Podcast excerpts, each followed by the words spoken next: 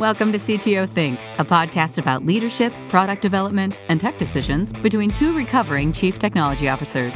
Here are your hosts, Don Vandemark and Randy Burgess. Hey, Don, what's going on? Uh, this week, it's more of one of those weeks where you've got a bunch of balls in the air and you're trying to figure out which one to catch next. Um, I've got I've got a number of different projects going on, and it's a matter of keeping them all going, keeping them all progressing, figuring out the priority on them all. Um, and and there are days that the priorities just don't even make sense because it's not always monetarily based. It's it's based on you know a few other things as well. So. Um, it's been good though. It, it's it's it. Uh, we we were talking about a. Um, a technician we have in construction specialties who's always out in the field and always working and if if he's not out doing something for us he he gets he gets antsy um, mm-hmm. so we always try and keep him as busy as we can and and it's a similar feeling i don't go swing a hammer to do it but um, it's a similar feeling as I, I, I have to be doing something uh, fairly constantly. So, been working on a few different things. What about you? Um, in the work world, well, I guess I should ask. Part of your prioritization problems is that because I keep poking you with ideas on Slack, or is it? Yes, exactly. you you are part of the problem, but that's okay. Figure. Um, the this week for me, uh, I've been doing. I kind of mentioned this previous episode, learning more React Native. I've also I've used Firebase. It's the Google online database um, product. I've used it before. I've taught it to students before, but now I'm kind of using it a little bit more. I'm not a huge fan of it because of its proprietary nature. Um, I like using databases that I can move around work in different staging environments, that kind of uh, development production. And it follows kind of the SQL. I like relational databases, but it's fast and it actually ties into the subject for today's podcast. So I've been learning a little bit more about Firebase, seeing if I might use it for a project. Um, but really, the, the bigger news is that we are starting a new podcast in addition to we this are. one. This one is not ending. This one is going to keep going, but we're calling it This Old App from scratch. And it's going to be more kind of a grab bag, open, more open ended, uh, more on the level of tech. That's my kind of description of it. What are you, what are your, what are you thinking about it? So, so I, I do think it, there are times when on this particular podcast, we we will start to dive into details and then we'll back off the details. Um, yeah. And and I think the the the other podcast is for diving into those details, and we do that for for a variety of reasons. One is this CTO Think podcast. We're, we're mostly talking about the abstract. We're mostly talking about how do you approach decision making for executives, um, that sort of thing, and um, it's more about how to how to how to make decisions. Whereas on the other one it's going to be more about the decisions we made and why they were the wrong ones always. Yeah. So. So the irie i've actually i also look at it as a more a looser organization. To case in point i've already recorded an episode without you that will how be played how it will be played later and it'll be with a beginner developer talking about their experience with a particular technology. And I'm just, I think we can kind of be open ended, kind of riff on stuff differently than kind of like what you said, the higher end, higher responsibility that goes into tech leadership and tech management that CTO Think does. So, and, and, and, and I do think, I do think this old app uh, is also going to be a probably a little shorter. We're gonna we're gonna try yeah. and, and, and bring it down in in size. Even though we're diving deeper, we're gonna break it up more. Yeah. So, um, so little little tidbits, a little bit more of. We're aiming to. It'll be on the domain name, um, and people can actually go there now. There's nothing really there, but I will have a newsletter sign up and stuff for this old app dot online. So we're using one of the new TLD top level domains dot online, and it'll be hosted with a service, a new beta service called Transistor FM, based out of Chicago. It's uh, there are two developer slash marketers that are looking to build a SaaS product around the podcast hosting space, and we're going to put our new podcast on that platform to see how it works out. So, anyway, anyone that's interested can start to head over there, and we'll start posting episodes soon. For today on CTO Think, um, this is a what I'm going to call a part one um, of a series that won't be week to week, um, but it's going to be a subject that I'm going to spread out as I learn more about it. It's about identity management. That's what I'm calling the subject. Cool. Are we going to be spies?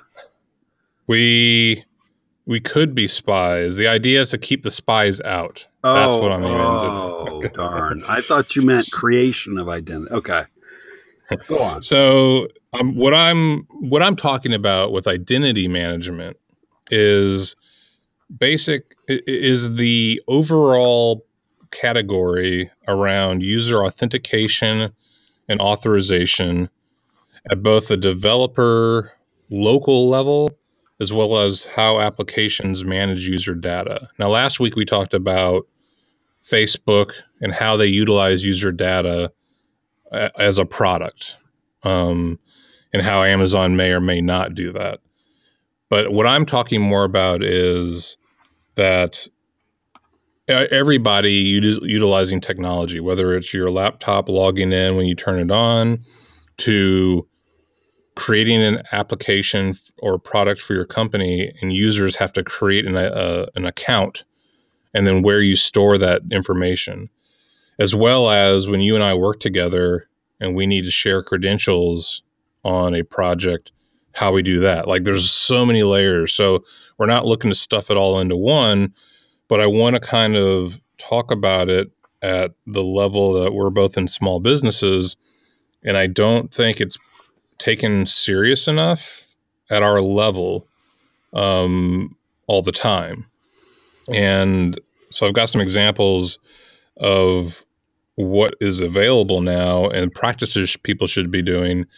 And then we'll kind of take it from there as to where we'll focus and you know i'll bring back more research as i learn more about these things. Sure. Um, so uh, this all stems from i have been working again with react native and the first thing i wanted to learn was how do i set up authentication with react native which i'm really kind of focused on ios at the moment.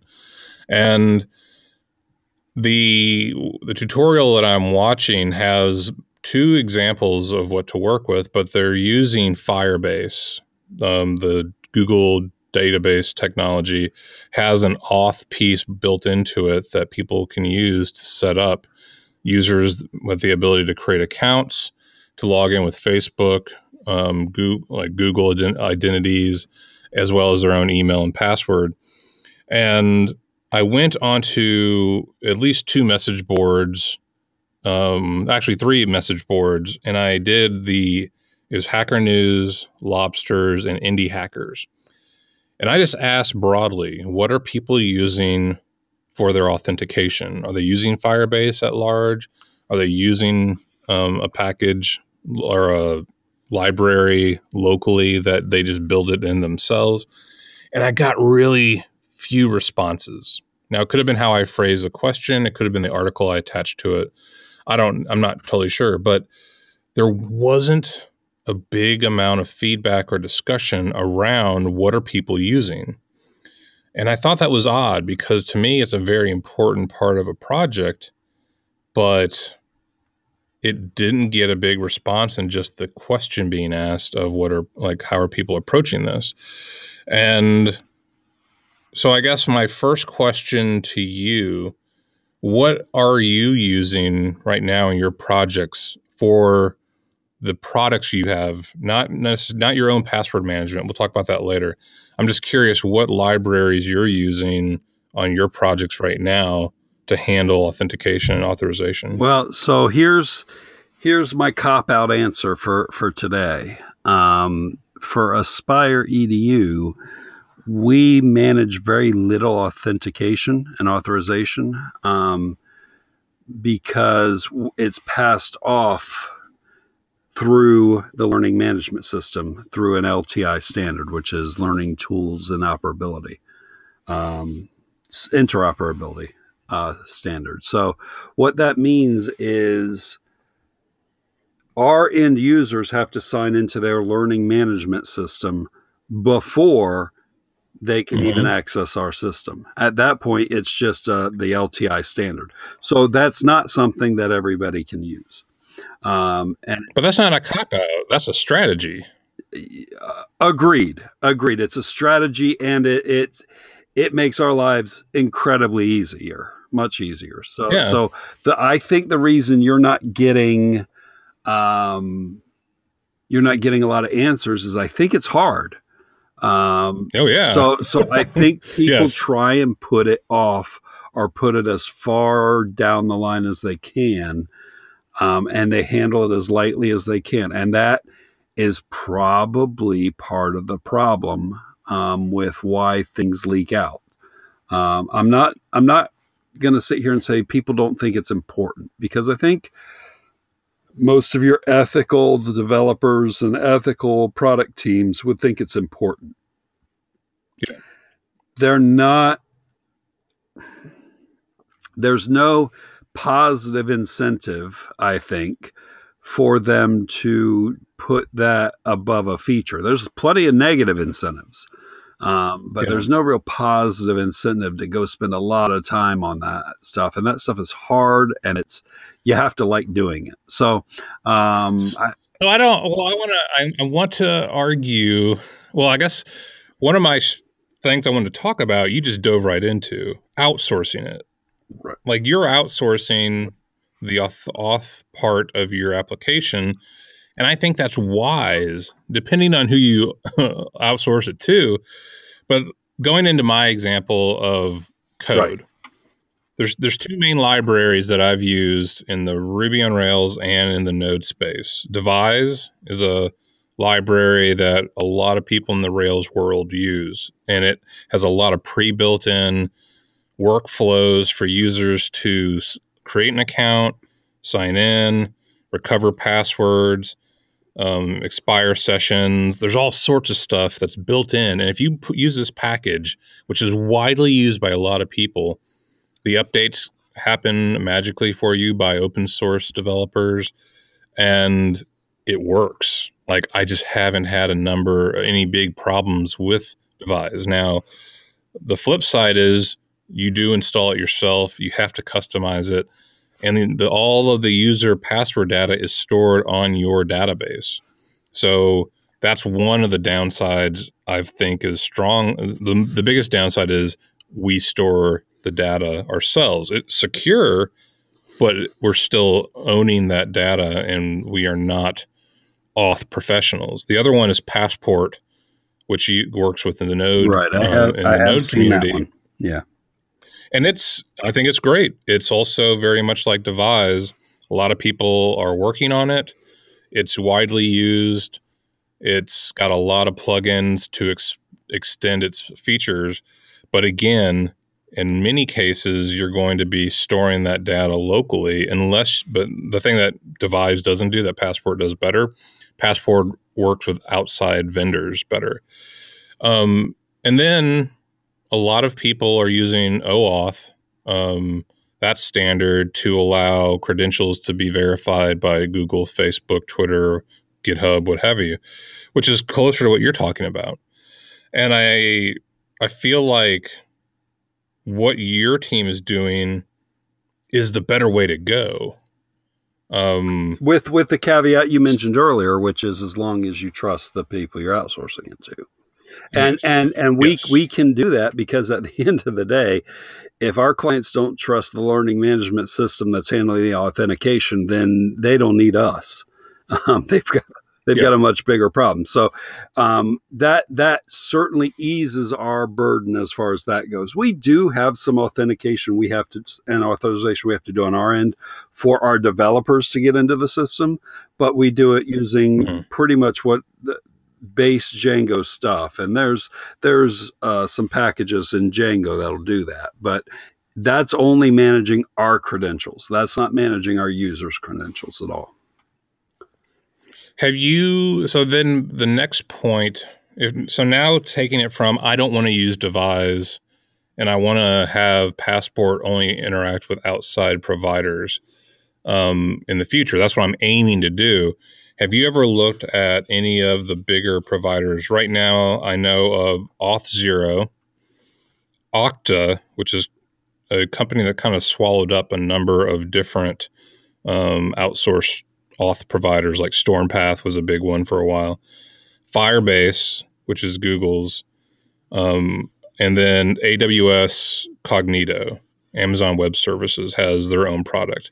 Have you looked at any of those or worked with any of those at all as a possible option for your projects? No, simply because I've had no projects get to a level where it, uh, authorization and authentication was something I needed to dive into. Um, nothing has been production ready enough beyond Aspire EDU where we outsourced that stuff. Um, so yeah. I can't say I've got a, a lot of a, a, lot of diving into. Oh, the zero I've certainly heard of, um, and when I've had to go do some looking, that's one of the names that popped up. Yeah. Now the when I've looked at them, um, and I can't speak for I haven't been able to use them yet at great length to kind of vouch for them. What I hope to do is kind of as I work on some things, be able to report back on some of my experiences. Right now, at the beginning, I can tell you that I've gotten stuck. I've tried Auth0 two or three times in different scenarios, and I've gotten stuck on their documentation because they, or I've gotten stuck also in their dashboard. The product is humongous on this on scope because they are trying to work with enterprise companies first and foremost is what it seems like. Like this is my per, this is a perception opinion right. type of thing. Like they may someone may listen to this and go and that's not them at all. And i'm like well this is what i perceive. They have tons of documentation but when i try to follow their tutorials they take me down this path that delves into such advanced configuration. Like all i'm looking to do at this point is have a user with a email and a password or be able to log in with Google. And then I need to be able to have them auth and then they then using whatever uh, whatever code my API will know oh this person is logged in. OAuth I cannot get through their documentation. I can't actually take the scenario I want and map it to their docs to know is this what I should be building. And every time I get halfway down the path, I find out that I've got something configured wrong on the dashboard or it doesn't sync with well, this is not what I'm trying to do. So I've gotten stopped there. With Okta, and I've actually talked to one of their salespeople, the documentation isn't there. Like it's not, I just can't find the most basic scenario to get started. And when I talked to their salesperson, they just said, well, if you really want help, you just hire us to develop it for you. And I was like, well, that's a no non-starter because I need to do this myself to get this set up. And they said, well, you should, should go to, can I send you the support link? And I'm like, well, I can Google that. And they just said, well, I'm not qualified to give you answers. And until you pay for support, we won't give them to you. So I got pretty much blocked there. And the bottom line is they want right. big clients they like the, the first questions they were asking me is how many thousands of users will you have on the system? And i'm like two. Because i'm starting out from scratch and that was not no no no answer. no. No you didn't the answer their question. Their question was how many thousands? And you meant 0.002 exactly.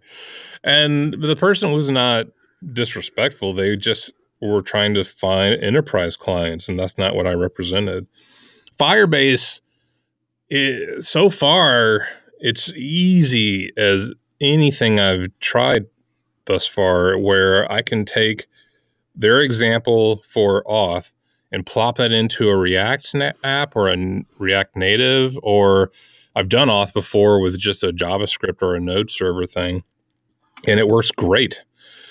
Which makes me think it's not secure enough because it's not complex. And I don't know. Like I, I know it's secure, but I'm trying to get that scenario of like I'm exp- I have experience with JavaScript web tokens on APIs, and Firebase. I don't know where that ties in, but Firebase has code I can drop in, and I can start authentication within minutes, and that's where I get worried. I'm like, oh, isn't this supposed to be harder? and I that's the fear I have is I'm not sure if this is as secure as I need it but, to be. And, and that that may be true, but I, it, it, may not be true because because of who it's from, right? Um, Google yeah. does write decent stuff. They do write decent documentation. I won't say great. Um, so and and a lot of their products that come out are fairly easy to use. So it's yeah. it's not like it's a surprise that it's easy to use. It's just so different from having to from using other auth products that it is. And it's a different market. They're aiming yep. for a different market. And I can tell you it, Firebase, it, you go and you look at a tutorial for building a, a single um, single page web application, or you go Google a Node tutorial that needs authentication, and the things that pop up are Passport and Firebase, Passport and Firebase, Passport and Firebase. Yep. It's those two things. Yep. So it, it's it's certainly known within the developer community. That does not answer the question: Is it secure enough? Because yep. those are just tutorials. So there, there's going to have to be some diving there. But my gut tells me probably is. Yeah. I there's another one, AWS Cognito, that I do need to look at. Personally, I avoid most AWS products until they're about two years old because it seems like the way AWS releases products is we're going to focus on the back end and the functionality working and later we'll worry about documentation and interface right. which is a smart smart way to go um, but I just don't have time to burn on in beta level AWS products because I've always paid a price where I'm like, how is this supposed to work?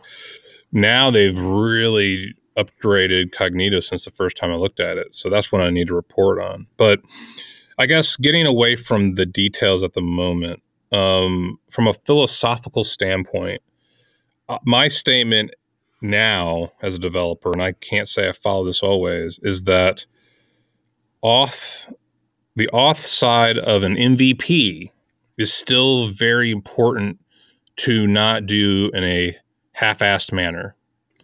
Because what I feel happens beyond like everyone does this MVP minimum viable product to such an extent that clear text passwords get baked in to the product at the beginning.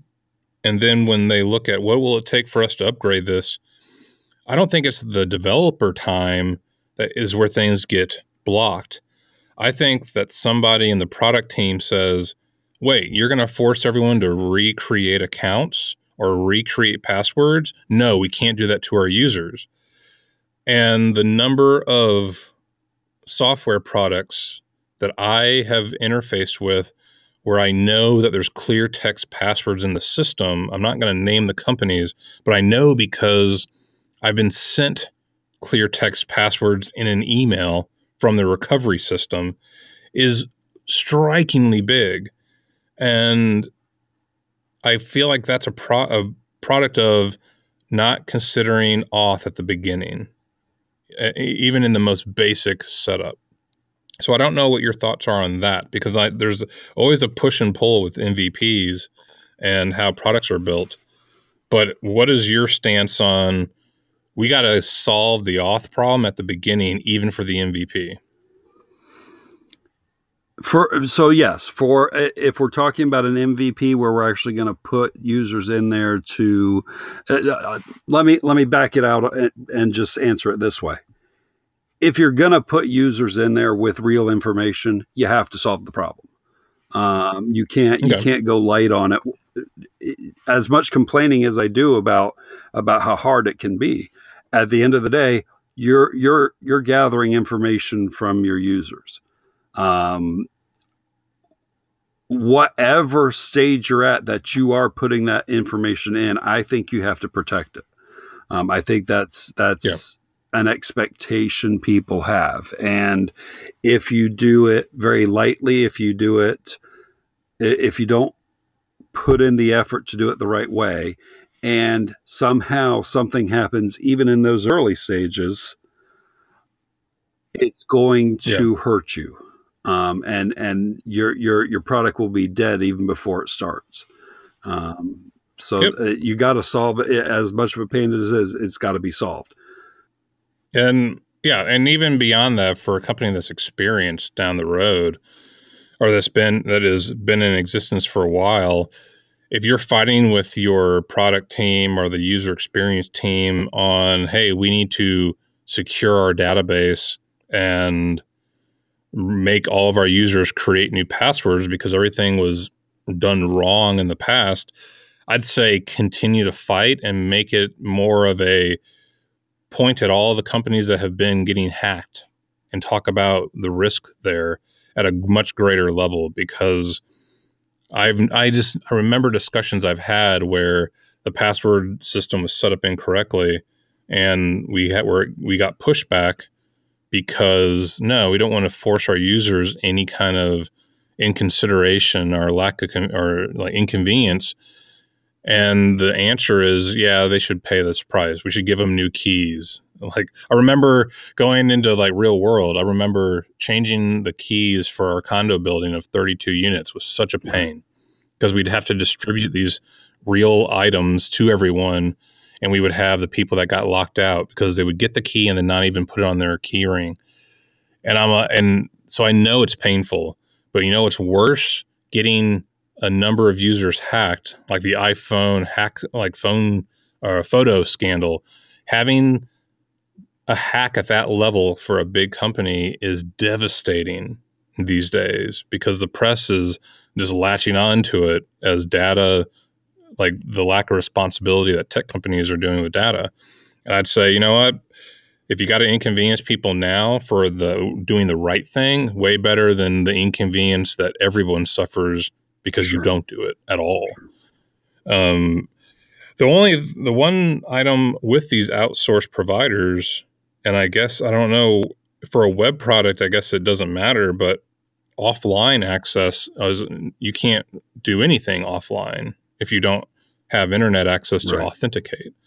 Um, so that's a downfall, I would say, to one extent. If you have a desktop app, I mean, you can log in with desktop some desktop apps and they don't need web access to do it. But I can't.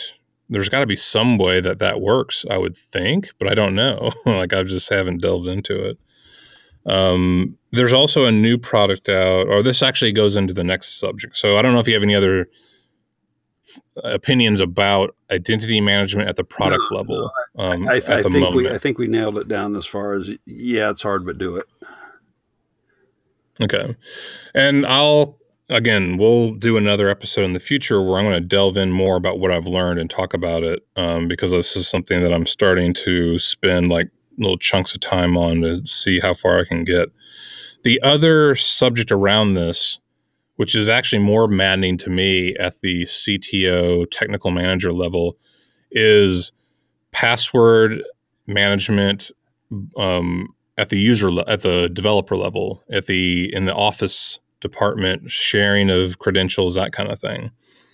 Um, as a practice with every one of my clients day one when we start a project i set aside time to talk about passwords. And i don't i can't i don't know the count. I just know that the number of yawns and people i put to sleep in such a short period of time is amazing.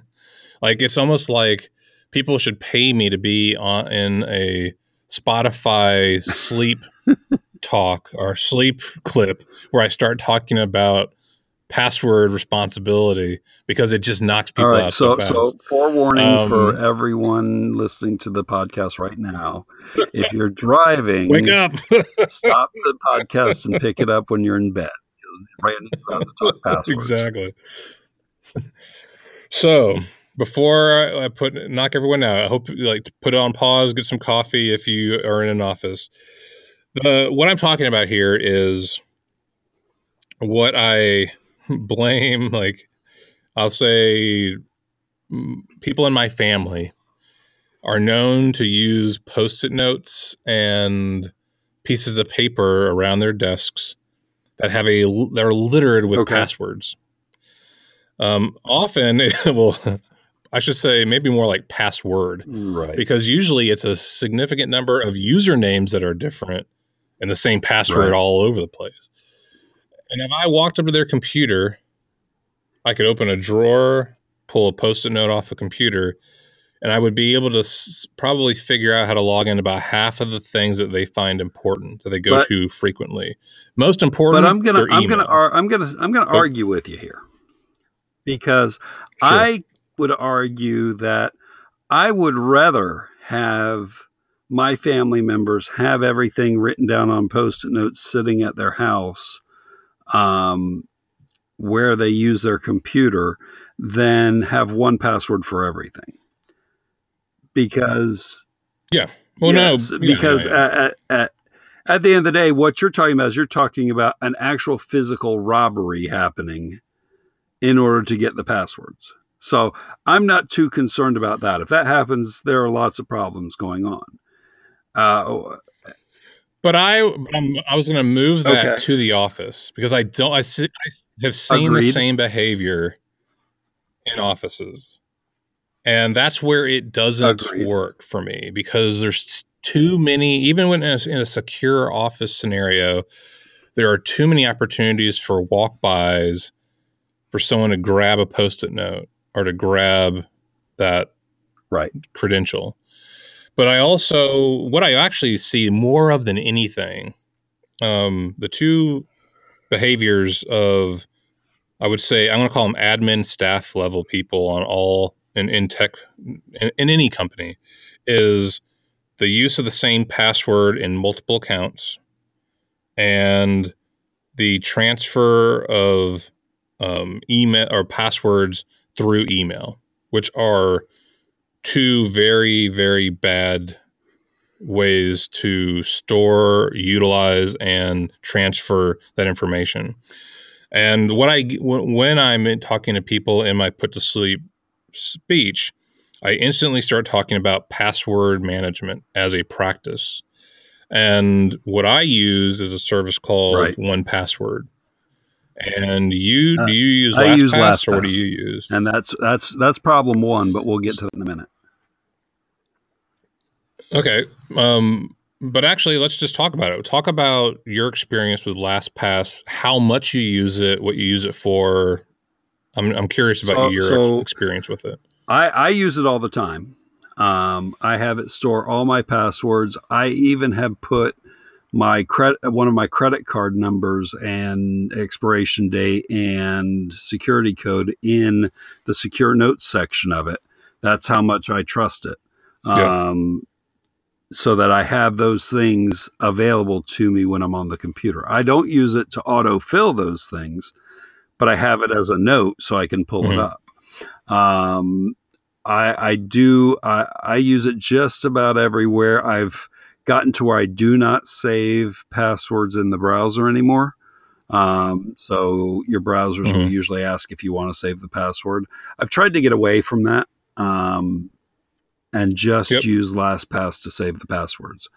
Um, in fact, uh, one thing I- I'm going to take it one step farther than than you asked. I think um, one thing we haven't done at Aspire EDU yet is have a shared account where we're putting all our shared passwords. So, uh, perfect example Mhm. today. One of the services we use, we have a common email address that we use for all our deployments, and that's the account name for this service.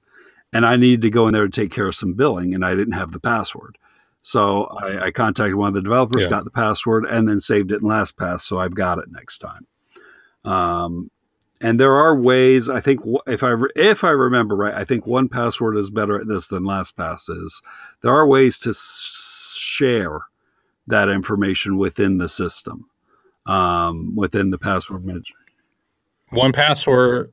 Well, I'll talk about one pass. 1Password Yeah, does yeah, do I- that I- fine now. I don't know that LastPass But- does. Uh, uh, it's it's not something we've delved into just yet.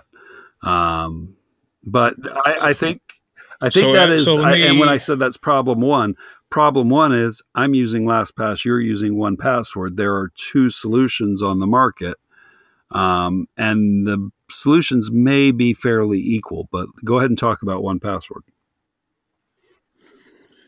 So, well, what I wanted to ask you about LastPass Yeah. first.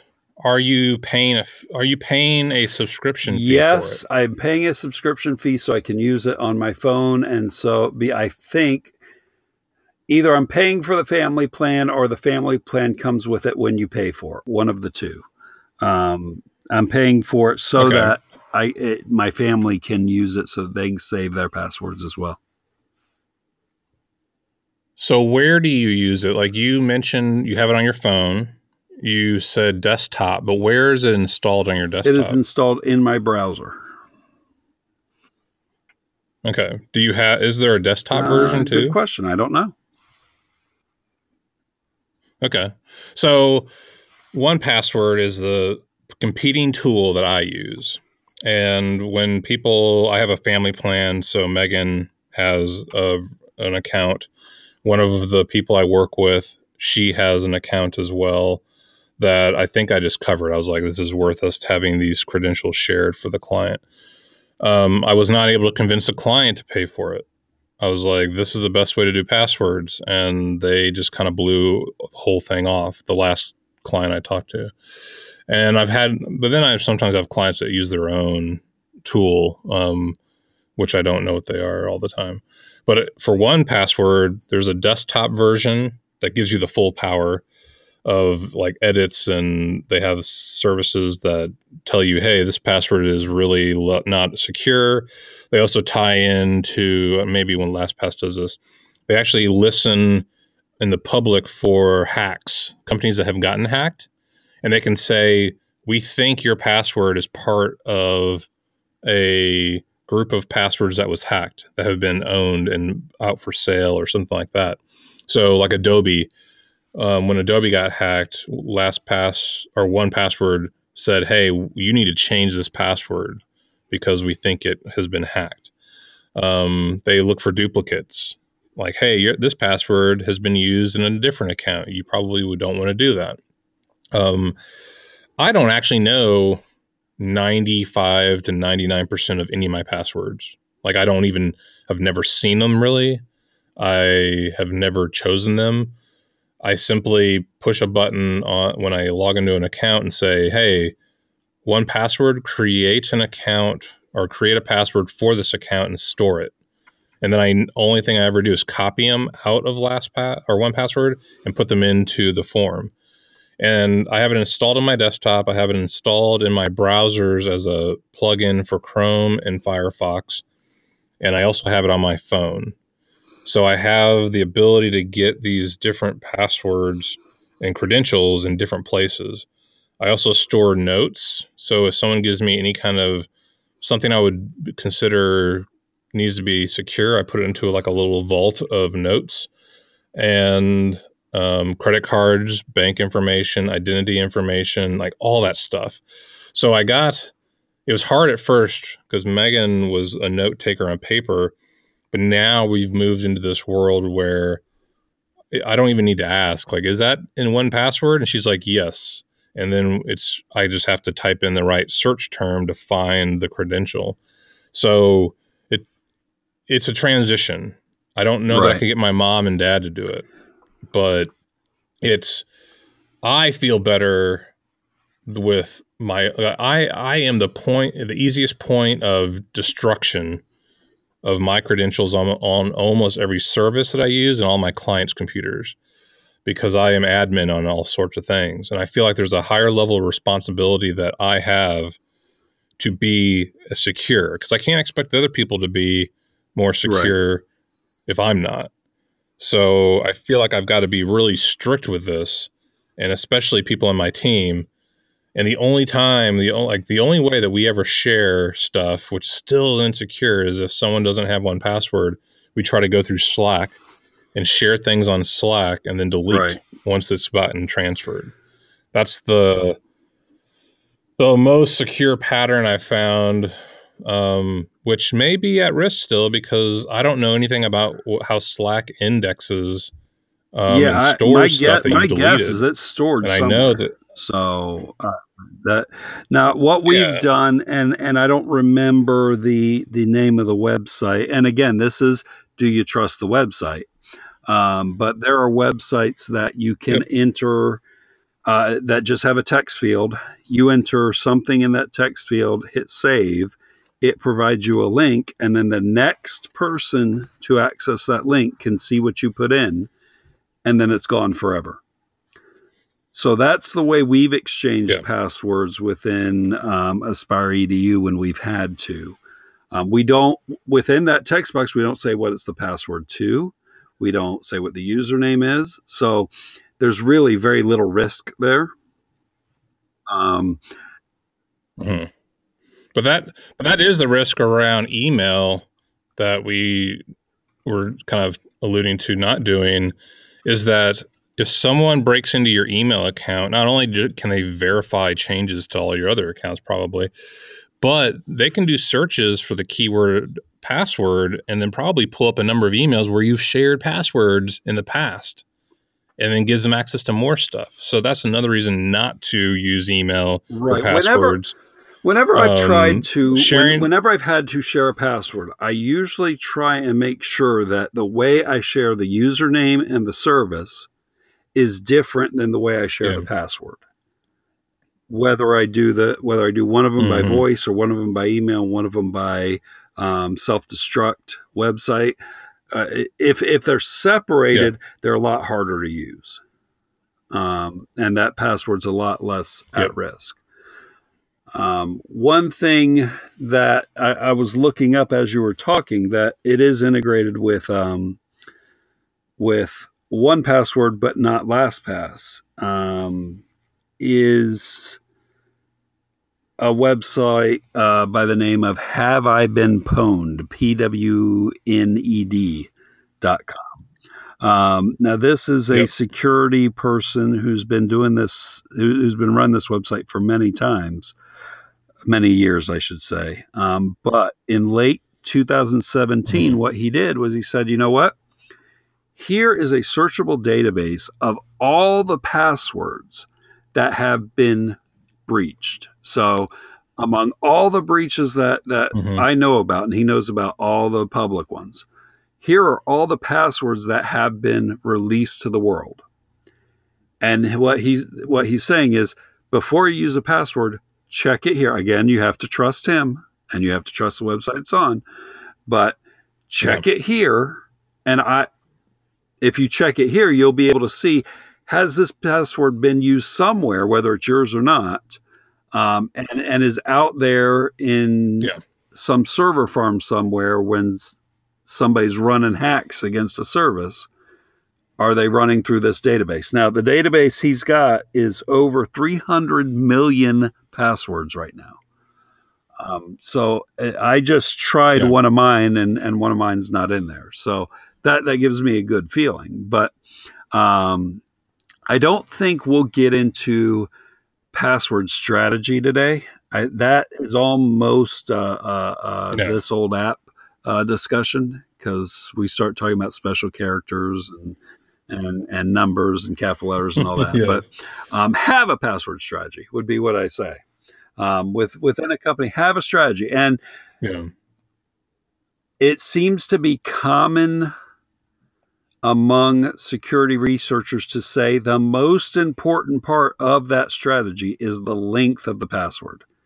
It is not whether it's capitalized or special characters or numbers. It is make it long because if mm-hmm. it's if it's 12 or more long mm-hmm. uh, characters long it's significantly harder to hack than if it's eight. Um, so that that is that's the one takeaway I'd have is have a strategy, look into what the current strategy is because three years ago, five years ago, they were telling you use special passwords, use numbers, all that. Now they're saying the longer the better. Yeah. Well, the the thing about length versus complexity is if you make users do something complex, they will work their tails off to simplify it. Right. And that puts them at greater risk. So the the last I think we'll we'll, we'll we're about to end things for this particular episode because there's way more to talk about. All the things we mentioned tech wise, we'll put in show notes for people to refer to. The last word I'm going to throw out there, which doesn't need much discussion yet, is Yeah. two factor. Because I've seen that more and more, but I don't know that it's getting implemented correctly by the service providers, or at least I've had run I run into problems that I I'm like, there's no way this is not happening to more people. Um, so we'll def- we'll Yeah, talk I about think, two I think factor. I'm going to have to go do future, some I think research on two factor topic. before we do that because I am seeing them come back and saying two factor by SMS, by text message, is a poor way of doing it. And I don't know that I've ever dove into the why. So Yep. I'm going to go dive into the why so that I'm ready to talk about that next time we uh, next time we talk about it. Yep. And I will maybe try to implement it with an app here or there to figure out some of the options that people can do. Um, it's not easy. And I, I feel like it's easy for me to do, but I don't like I always try to think, can I get my mom to use this? And I don't know that I could. Um, Well, that that is one thing I'll say is that within construction specialties, we did try. I did try to get everybody on LastPass Mhm. um, because there are a couple of people within the company that have a large spreadsheet of Yeah. usernames and passwords. So the concept's not that different, right? Between LastPass and a spreadsheet. So you'd think it was an easy transition, but I'm still fighting it right this minute. So I um, we'll see, we'll see. Maybe I'll have better news by the time we get back on the subject. All right. Well, uh, dang, we talked a while about this. So I'd say we can call it a day. Think All good? Do we need to play Reveille to wake everybody up from our password discussion? Are Uh, we good? I think when we do the closing music, that'll wake everybody up. The, the the outro music is pretty good, so uh, that that that'll wake everybody up. All right. So very good, Randy. We'll talk soon. Later. Thanks for listening to the CTO Think podcast. Show notes and previous episodes can be found on our website at ctothink.com. Reviews on Apple iTunes are always appreciated and help promote the show. Patreon contributions help us to produce episode transcripts, which allow people that are deaf or hard of hearing to access the show. If you have feedback, ideas, or want to be a guest, please email us at hello at ctothink.com. Show music is Dumpster Dive by Mark Wallach, licensed by PremiumBeat.com. Voiceover work by MeganVoices.com. You'll hear from us next week.